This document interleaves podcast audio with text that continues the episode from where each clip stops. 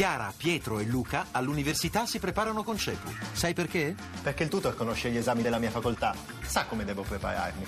Perché faccio anche verifiche e simulazioni d'esame. Perché non voglio arrivare all'esame con l'acqua alla gola. Capito?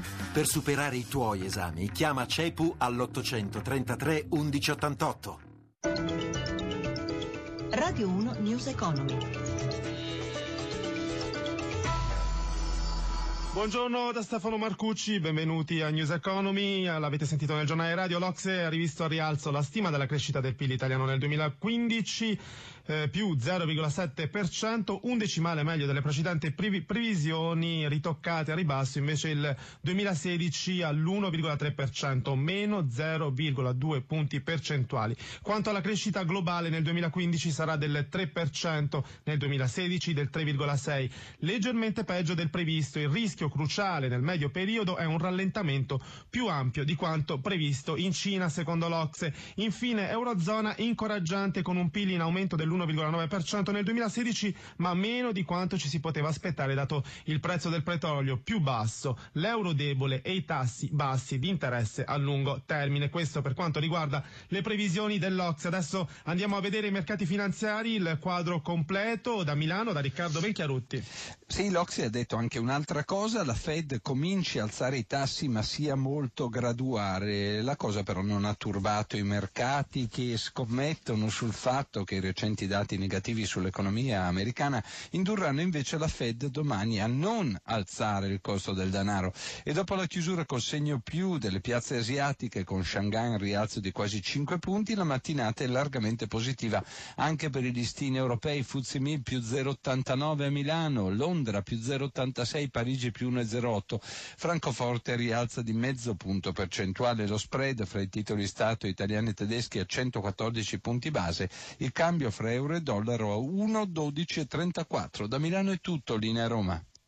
E prosegue la tendenza positiva del mercato del credito, prestiti alle imprese in aumento del 16% nei primi sette mesi dell'anno, anche se in agosto sono stabili. Volano i mutui immobiliari, i tassi di riferimento per i finanziamenti a tasso variabile continuano a scendere. Sentiamo Luca Dondi, consigliere delegato di Nomisma Immobiliare, intervistato da Luigi Massi. Professor Dondi, boom dei mutui secondo l'ABI più 82% significa che le famiglie riacquistano in qualche modo fiducia e quindi che il mercato del credito e quello immobiliare parallelamente si riprendono, ma è davvero così? Ci sono segnali di miglioramento indubbiamente rispetto allo scorso anno, è chiaro che l'82% di aumento delle erogazioni non significano necessariamente aumento delle transazioni della stessa entità. Prende piede anche da noi l'istituto della surroga che consente di rinegoziare le condizioni del mutuo da una banca all'altra. È anche questo un segnale di minor rigidità, di maggior liberalizzazione? Diciamo che è un ritorno di fiamma, le surroghe avevano avuto un boom già nel 2010, oggi ci sono nuovamente condizioni di favore dal punto di vista dei tassi e le banche sono propense soprattutto per quanto riguarda questo tipo di operazioni. Intanto i tassi di riferimento per i mutui variabili che Euribor sono ormai addirittura negativi, con quali vantaggi per i consumatori? Ma c'è un indubbio vantaggio in termini di onerosità del finanziamento, è chiaro che si deve partire dalla concessione concessione del finanziamento su cui le banche stanno facendo passi nel senso di una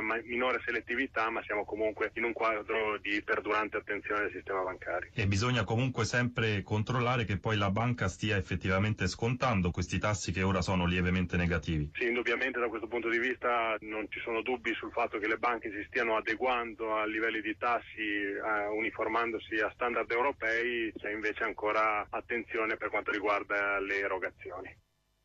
Quasi 580.000 auto immatricolate in Europa nei primi otto mesi dell'anno, il 13,6% in più rispetto allo stesso periodo del 2014. Sono i risultati che hanno accompagnato il debutto in passerella dei nuovi modelli del gruppo Fiat Chrysler al Salone dell'Auto di Francoforte. Anna Trebbi.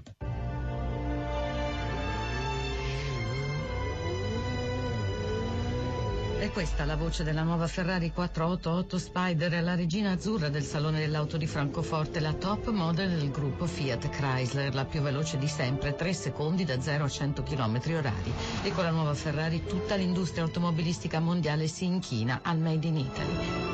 Una passerella carica di emozioni e di novità a partire dal debutto della nuova Alfa Romeo Giulia, la vettura a cui è affidato il rilancio del gruppo sul mercato americano e primo degli otto modelli che vedranno la luce entro il 2016. Applausi e bagno di folla anche per la Giulia Quadrifoglio, appena più lenta della Ferrari 4 secondi da 0 a 100 km, un giocattolo da 79.000 euro che inizierà a essere prodotta a fine anno a Cassino per poi prendere il volo per gli Stati Uniti e l'Asia. Già 5.000 le manifestazioni di interesse rivela l'amministratore delegato Harald Wester che punta a vendere 400.000 esemplari entro il 2018 con due modelli nuovi all'anno.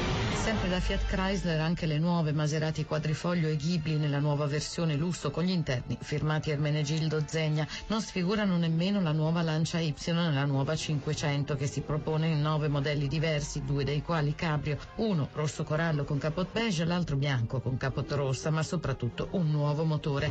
Promettono bene anche Jeep Renegade e la Fiat 500X, oltre 100.000 le auto prodotte a Melfi che entro fine anno andranno in America.